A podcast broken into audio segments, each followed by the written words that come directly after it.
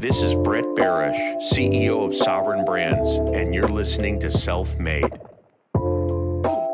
Yeah. What's shaking, my friend? My good sir, how you doing? Good. I love. I love the sweatshirt. I want. I don't even have that one. I had I had to represent. I had to represent. You already know. For those who are not seeing what's going on, this is what's good. This is what's good. I went. yes, sir. I, I, I went with Raw to Rick with Rick Ross to go see uh, uh, Inter Miami, uh, Messi's new team in Miami, and he was wearing that sweatshirt, and I said, I don't even have that sweatshirt. well, shout out to the team over here in SA. They understood the assignment. You know what I mean? So, so, so first, I have to ask. You had a party with us at uh, the Constitutional in Joburg, right? Yes. How was it? Yes. So, um, you know, it was a blessing. First of all, um, you know, we were looking for sponsors at the last minute. And, um, you know, trust and believe, you know, the good team over here, um, because you guys are through Pernod uh, Ricard. And yeah, I mean, we had a we have a gentleman over there who's been really championing for my story and everything. Uh, his name is Sasa. Shout out to the homie. And uh, we had a conversation with him, and he had a strong belief that you know there could be some type of there's actually some synergy between myself and my brand and what you guys are I love doing it. on the continent. And um, yeah, it was actually done within like a month. The deal was closed, and the event happened, and it was a great success. It was my first solo concert because I mean, we don't have a huge touring circuit in SA, so a lot of times the work that we get is through, you know, like festivals and Yeah, you know festivals, The, yes, the, the yes. lineups. Yeah, the lineups um, are, are a lot of times are like you know jam packed with other artists. So I mean, we're still blessed. You know, we have work, but you know, doing your own concert in this country is is, is, is something very seminal and doing it with obviously with Bumbu and Bele and it turned out the way that it did. Come on now. I love Yes. it. I love no. What I and what I love is uh, is is my team are huge fans of you. I'm a huge fan. Uh, Pernod is a huge fan, uh, and now I get Yes, to do yes. this, and I get I get to talk self-made with you, which is awesome. And so so your fans know I get to do the. I started this a whole bunch of years ago. I get to interview everybody from. Uh, in I've South seen it. Africa, even from Pretty Ugly and Scholzy and uh, King TD and Tyler ICU and, and Yeah. Rick Ross and Wiz and Wayne. Um, but I, I, I, I call it self-made. It's all about, to me, the struggle side. But I want to ask you the same thing I start with everybody else. What does self-made mean to, to KO? Well, to me, I first of all, for those who don't, I mean, to your viewers as well, I um, I come from a very small town in uh, South Africa. You know, uh, there's a province called Mpumalanga, and um, you know, it's very small population.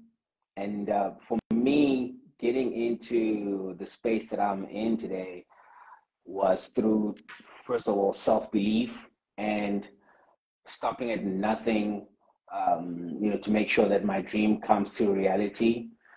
So, regardless of just the immediate, um, you know, disadvantages from not coming from a rich family, from not having the best form of education, to not having any investors, and just downright not having people who actually even believe in the in the dream itself. You know, so all of that and overcoming all those immediate obstacles as an individual and stopping at nothing from you know to make your dream come true. I think that it's it, that those are the first ingredients of a self-made individual who defies the odds defies any sort of handicap that you know one unfortunately might you know uh, have. So for me just starting from literally getting it from the mud with no help no one throwing you an alley oop in any way shape or form and just going out there and saying all i have is just the self-belief i have god and i have this gift that is burning inside of me that i need to share with the world and actually taking it there and seeing it come to life, come on, bro. So, so it's better than anything on on earth. it, it, who, who, who, d- d- any names that were behind you from day one? Nothing. Nothing. Like literally nothing. You know, because I had to move from the small town. I had to make sure that I finish my um, you know basic education for me to go and study at study in, uh, uh, at varsity, uh, which is obviously where I graduated. And you know, a lot of people obviously these days, you know, education is not everything, but for me, it was my portal to get out To of get the out of small there. town because first of yeah, because first of all, me trying to get into the music business as a kid, living in my parents' house and telling them, Mom and Dad, I want to move to the big city to go be a rapper, that was definitely not to happen.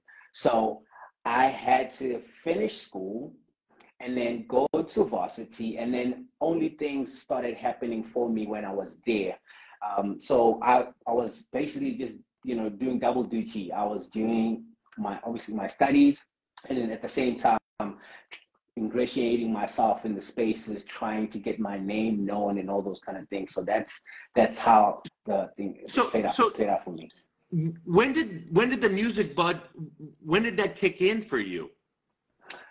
Um,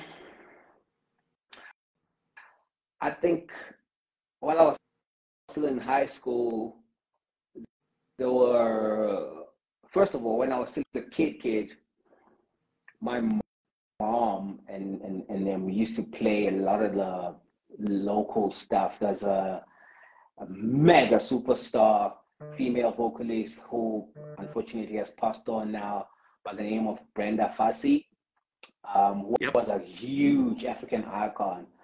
So they used to play a lot of that stuff. And they, my mom was a huge Aretha Franklin fan and an Anita Baker fan. So I used to hear music a lot, like you know when we do road trips and things like that. So it was so captivating, but you know I never really had the bone to want to be a singer myself.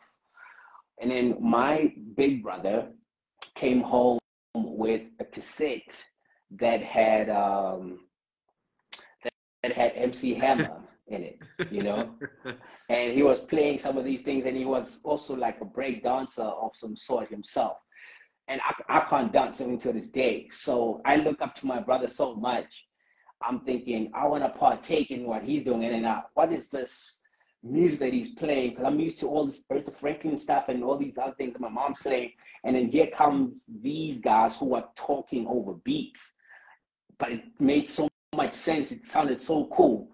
So I was like, okay, cool. So if he's a dancer, maybe I could actually try my hand at being a, uh, a an MC. And so that's basically how it all But started. isn't it, what, and I just think it's amazing that there, to me, there was a moment for you when he brought home that cassette and he's playing that cassette and it's MC Hammer and that that sparked your interest in kind of in in in well in that genre of music. No, Definitely. I mean, firstly, it was yes, hearing these guys, you know, ch- uh, talking over beats, but it was also just like the dress code and funky hairstyles and all the other things that were happening at the time, you know. And when I was seeing also other artists that started, you know, emanating shortly after, like the Snoop Dogs, uh, the whole Dogg Pound Death Row thing that was going on, you know. So I saw different dimensions of this thing that I just fell in love with through MC Hammer because I thought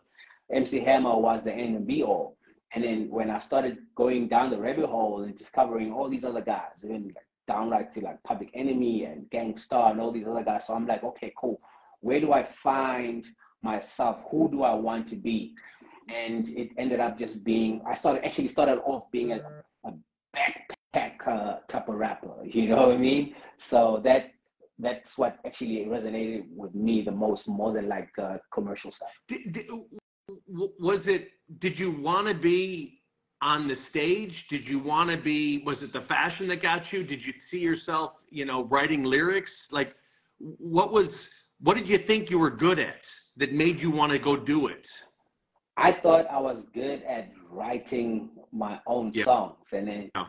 Um, I started, you know, kicking some of the verses to like my friends, and they would just downright like crush me and tell me how garbage I was, you know. And looking back, I probably was. I know I was, you know, but I needed that. I needed that early buffer to just help me just filter some of the nonsense that I didn't need for me to elevate. So when I get to a bigger crowd, um, yes, cool. Not everyone's gonna fall in love with me, but the reaction that I'm gonna learn from that as well is gonna allow me to filter certain things. And I, I as you grow, you basically trim all the unnecessary fat um, in whatever sphere that you that you might be in. And for me, that's how it worked. I think today, when I compare to, I mean, I've been in the industry this side for more than a decade, and I feel like right now, especially over the past three years or so,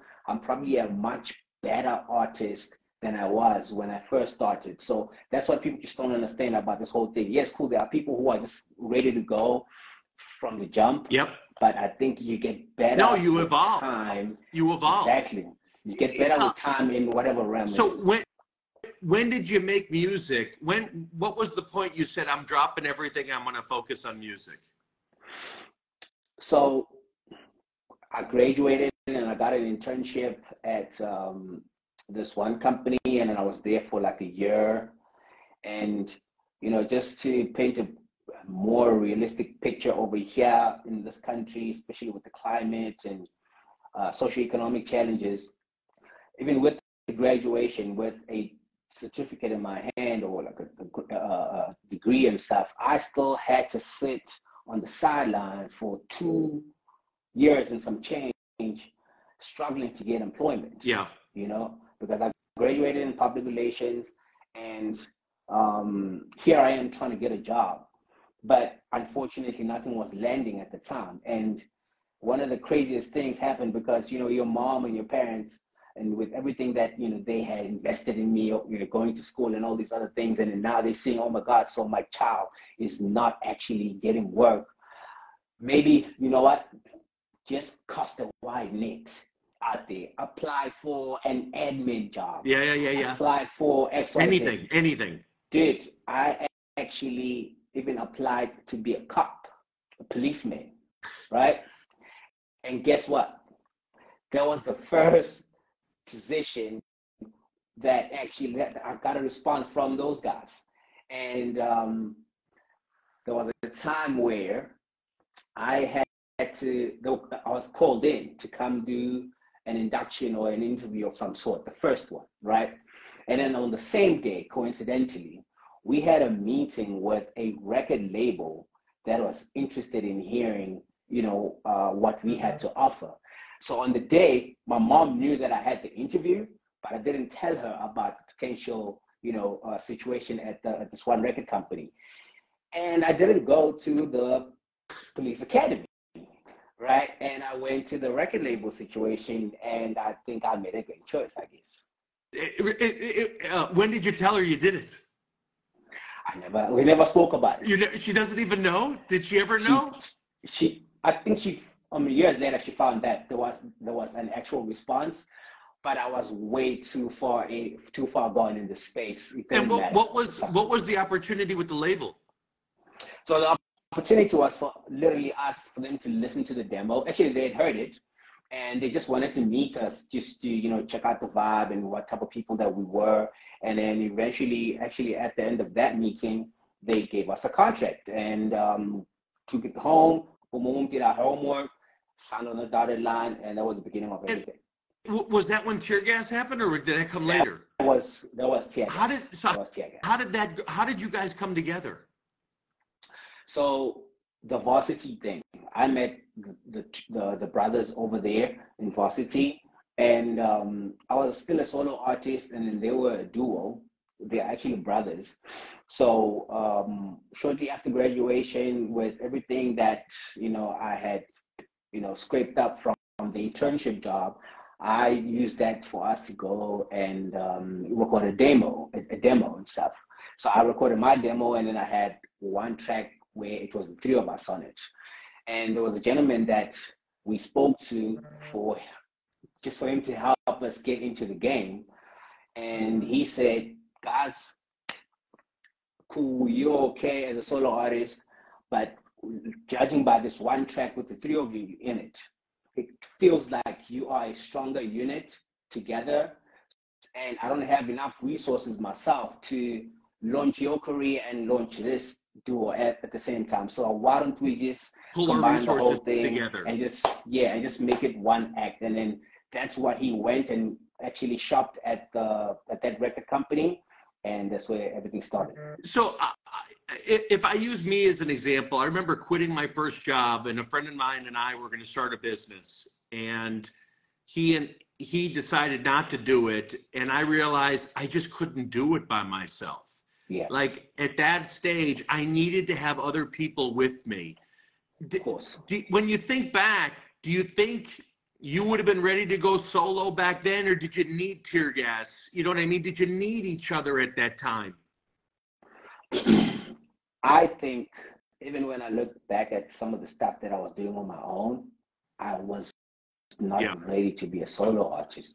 I was not ready. I needed to go through the Teargas machine for me to teleport my way into being who I am today. Because even when I got in, when we actually started like getting momentum as a group, it made so much great sense to be amongst brother my, my brothers and having uh, um, you know um, just that unity amongst each other because also it allowed me to before i compared myself with other artists out there i started you know within that unit you know where i felt like those guys were the fire that i needed to go through for me to be polished you know they were the you know when they say iron sharpens iron they were the iron that was. I actually needed. Yeah. You know, uh, for me to actually just become a better person because I grew actually when we first started, like with the first album.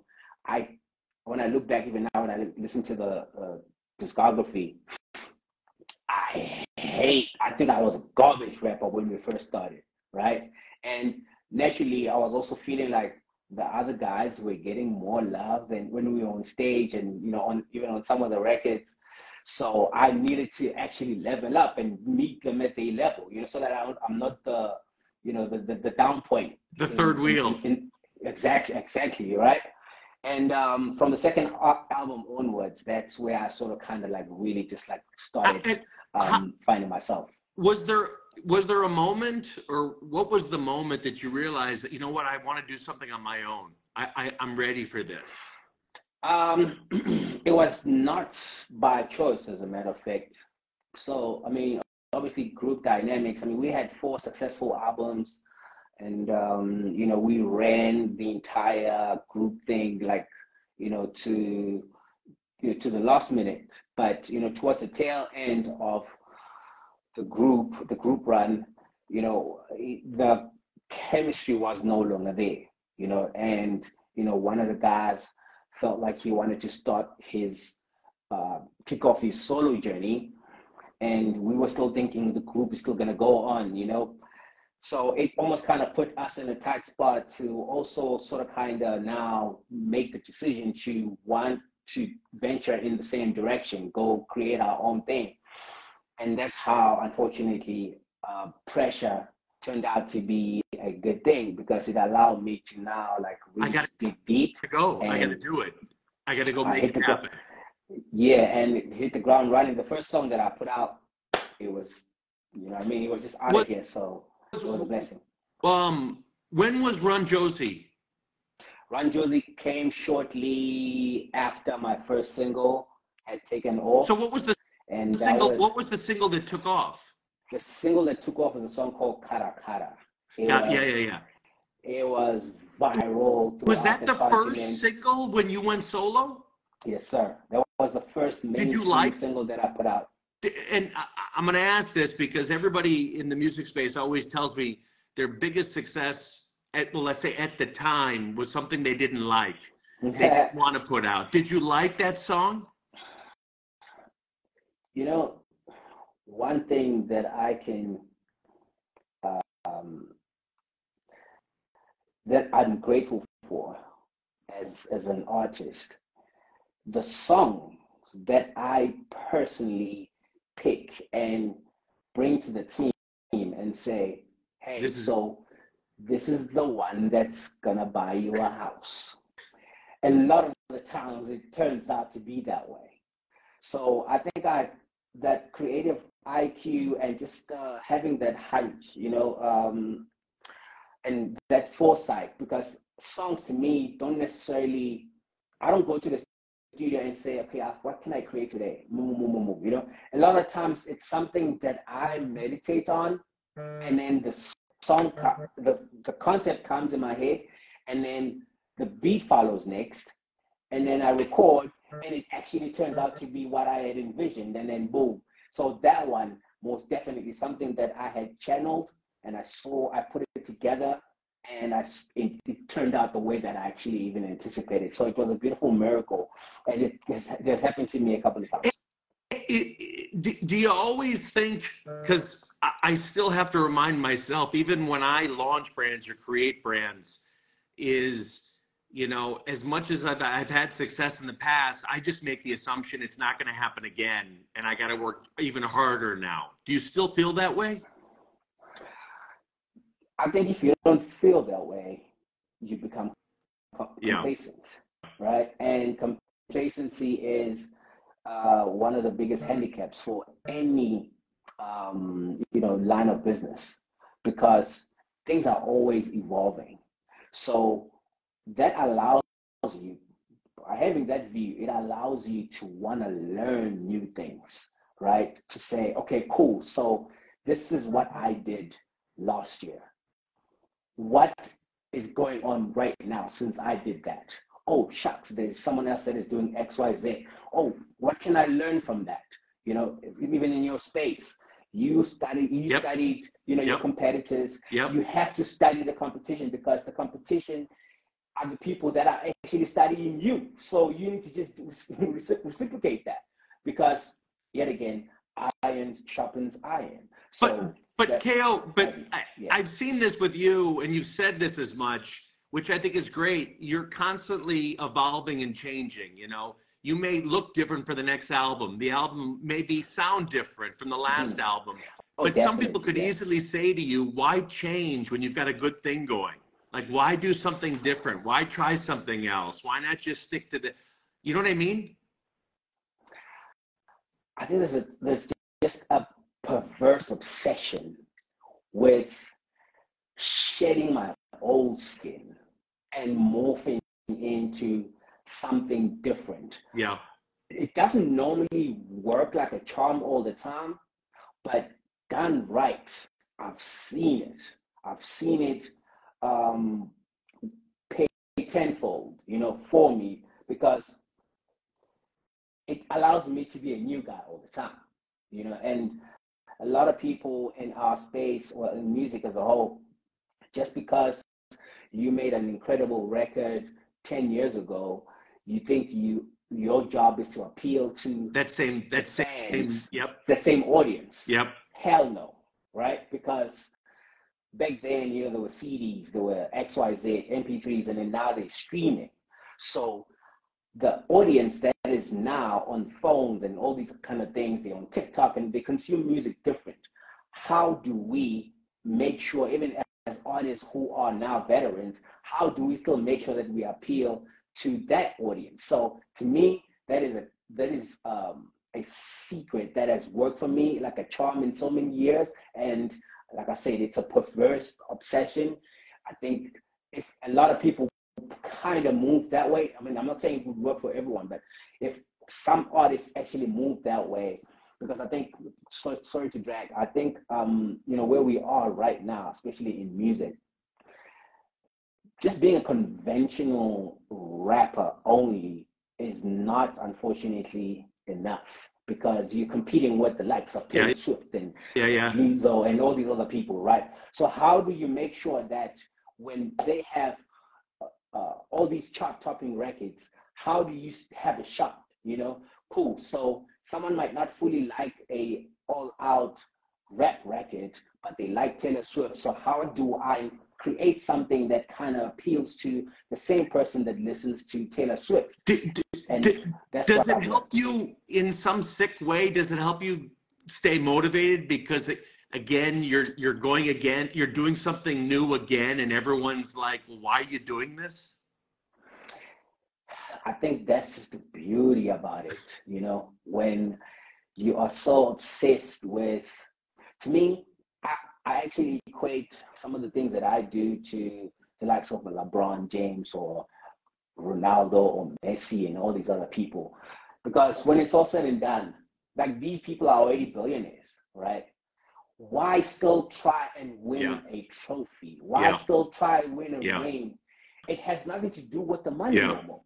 It's the legacy. It's the story of, wow, this was a great individual, and he.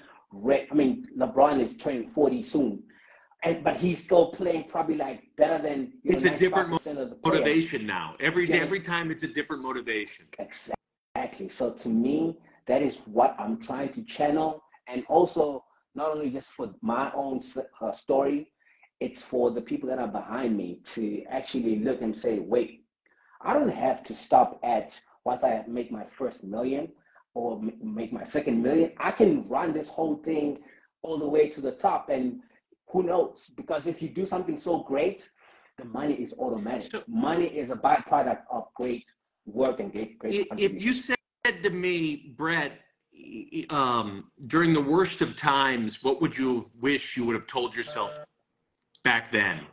I would have told, I would have said, trust my own instincts, meaning if anybody's going to fuck it up, I want it to be me. I would have said, don't rely on anybody because you're just going to wait. I would have said, stop asking other people their opinions. Just Yep. go fucking do it. What would you have told yourself? You know that last one that you just mentioned is probably the one that I resonate with the most because I got into this whole thing, even from the group and all these other things. Um, I like, like like I said earlier, I'm someone who just has the inkling to know what to do and when to do it there was a time where I was going through, you know, my own emo- uh, my own motion, uh, trials and tribulation, and feeling where like I was some, sort of kind of being outcast in the music space.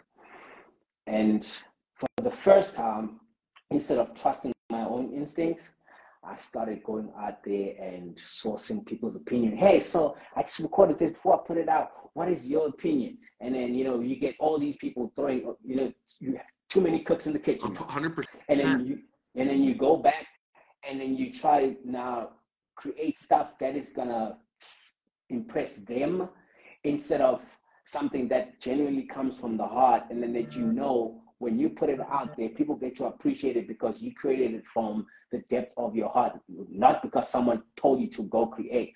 So unfortunately when i was going through that whole process i made music that i wanted to make sure that those guys were happy with and then it didn't unfortunately land as i had anticipated. And then the minute i went back to trusting Your instincts, what you, yep. come on now. Come on Um, I want you to educate me. You're called the king of Skhanda. yeah yeah yeah Tell me what that. What is that?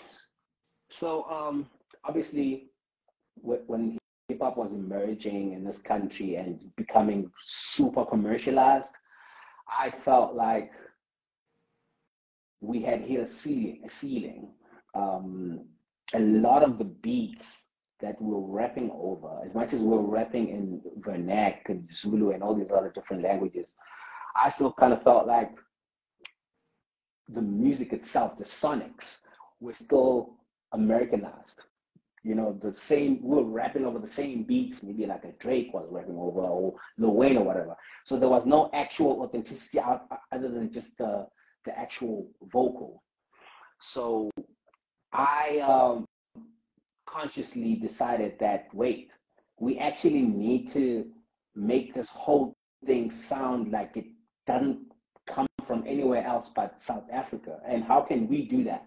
We need to, when the Americans are, are sampling, you know, the greats, you know, whether it be, um, you know, uh, freaking Stevie Wonder or whoever, Yep, yep. Charles, or whatever, when they were sampling all those great records from back then, how about, like I had said to you earlier, like the greats, Brenda Fassie in South Africa, who are icons, and the Lady Smiths and the Lucky Dubes, and also there was also another genre that was before what we have right now. Amapiano. There was another big genre that was, um, you know, shutting shit down over here called Yep. Kwaito.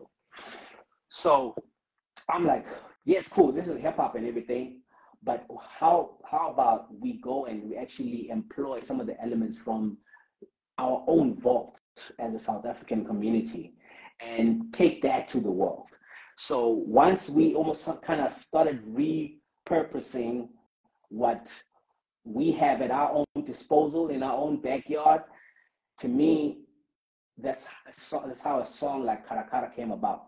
Because when you go and you look at that video and even just the sonics, you know, the dance element to it, the choreography, the dress code, the bucket hats, and you had like long, colorful socks and all those kind of things. That was such a South African look, which was almost kind of reminiscent of this, um, you know, like iconic groups from Kwaito, um, one called Trompies, for instance, right? So when people were looking at Caracara, it almost kind of gave them a nostalgic element and um, you know in what they were hearing. And this is so new and at the, at the same time it has a nostalgic element to it. So having coined that style that's where we felt like okay this is not just south african hip-hop now. This is almost like a sub-genre.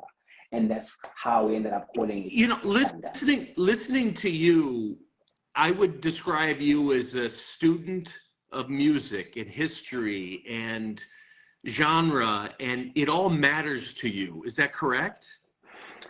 absolutely So, so hold on.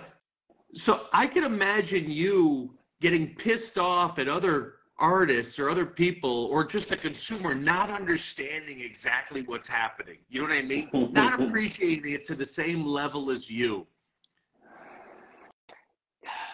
I try not to. You know what? Sometimes when um, you expect other people to see things through the same Yep. lens as you, you'll get you'll get frustrated, right? Uh, I mean, no disrespect, but we almost kind of seeing the decline of hip hop, even even in America, where you know, brewing conversation is wait, so like what is going on with the newer guys? Yes, of course, like the Travis Scotts will still do the numbers and the XYZ, but the newer guys are the ones that are actually supposed to carry this Yep. whole thing forward. You know, so and then when you see that uh, disconnect between that class of artists and with their predecessors, where their predecessors were meticulous to the T, knowing exactly what they needed to do, which is why even today when they release music, it still moves the needle. So the newer guys sometimes, when they don't necessarily take it upon themselves to be students and learn from the predecessors, because when you learn from your predecessors, you're not only studying what they did great, you study where they fuck up as well. Mhm. Why? Because it allows you to avoid those mistakes, you know? So it could be an art. you I, I was just going to ask. So, uh, just on that note, what do you hope when people study you, they take away? I want them to take both. I want them to take my great strides and everything that my, my blood, sweat, and tears, and also just see the pitfalls and the shortcoming, you know, uh, shortcomings. Because the type of artist that I am and how I'm perceived here, I've been at the helm of driving the narrative, and I think I owe that to my academic background Yep. right? I, I am so brand savvy to a point that sometimes it's also kind it kind of hinders my own growth because I am one person who doesn't believe all publicity is good publicity. You know, I always want to channel the positive things that people need to know that add value to my brand so my brand can stay clean. So I shy away from that controversy and all, those all kinds of things. And also other people I always because I come from the pre, you know, um, social media Yep. school, you know, and blasting everything, putting everything about my life on the social networks, and you know, oversharing. You know, I don't think that's something that I will. Um, I that's that's not my advice. So when I see people do things like that, it, it used to kind of you know frustrate me. But one thing I've learned now is, hey, take the you know foot off the pedal, uh, the brake off your foot off the brake a little bit, and just let people in a little bit more because more than just the music now, people are actually It's- invested. No, it's like you said. You gotta keep, you gotta keep evolving. You gotta keep learning. You Yes, gotta sir. keep keep it going. So what's what's next? You had the killer last album. What's next? Oh, you know, having had such great success locally, I yet again have taken it upon myself to shed my own my old skin and morph into something that is larger than just being a great local artist. I've seen what the last record did did for me outside of SA. You know, um, it has touched different regions Yep. that I never even thought I would. Yep. So why not follow and build on that momentum? So it has now put the badge on my back because when you go and you listen to the last album, for instance, like the the big record of Sete sounds different from everything else that's on the album. A lot of the stuff that is on there is just like you know conventional rap.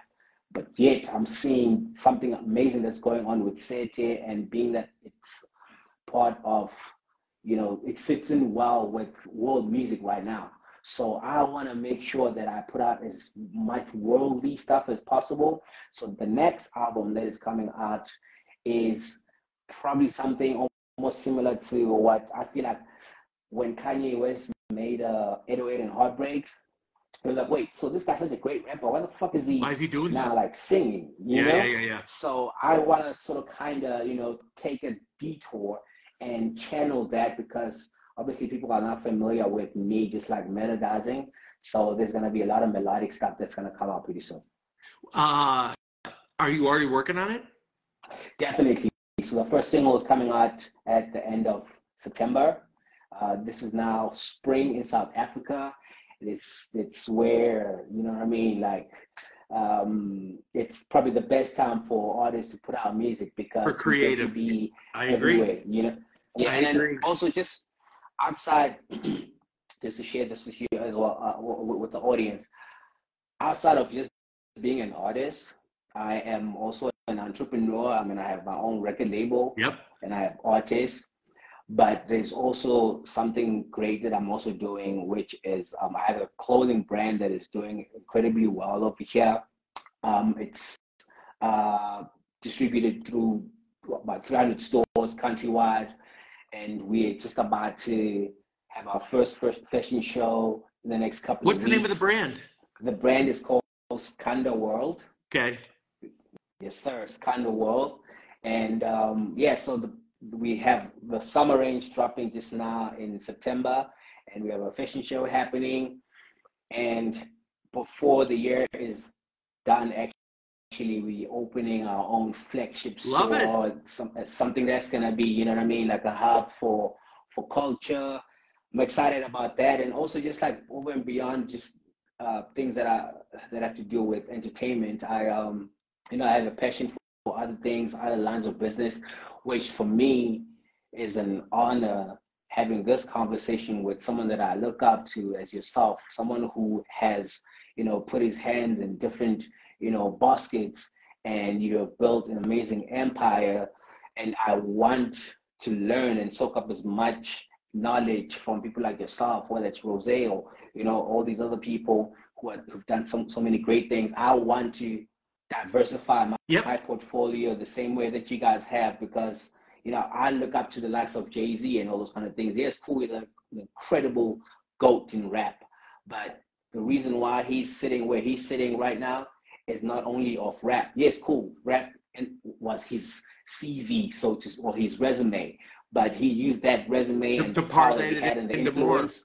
exactly to open Well, I- different doors. And that's where I- I'm at right now. I, I think, uh, well, clearly you're on your way, and uh, you know the one thing I keep I, I learn and and uh, and I get so much from conversations like this is I, I I make mistakes and I love it because it helps me do things better, and that's why I'm successful. I think is because I'm constantly one of two things is going to happen when I try something: either it worked and I'm going to lean into it, or it didn't work and I'm going to change it.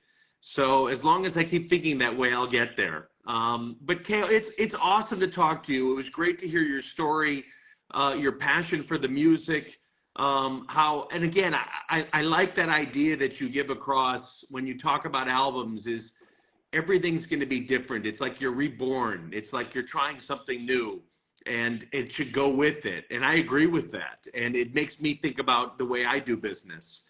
But if there's anything we can do, we're, we're in your corner. We're huge supporters, us, Pernod, my team. Um, I can already see a collab between uh, Bumbu or Belaire and the Skhanda brand. So let's Come get a on cap- now. let's get a capsule collection going. We'll make that happen. I love it. I love it. Uh, but anything we can do, we're in your corner. Let's kick some ass. I look forward to visiting the market together and let's do some more events. All right. Much appreciated. And of course, thank you for taking time out of your busy schedule, the mobile that you are, you know, to have a conversation with myself. And um, hopefully one day this conversation is going to be in person. A hundred percent. It's going to happen. I'll be visiting soon. All right. And if you get this way, if you get to New York or Atlanta, come visit our spaces. All right. Amazing. Thank you, KO. Thank you, everybody, for watching. Have a great rest of your day. Much appreciated. God bless.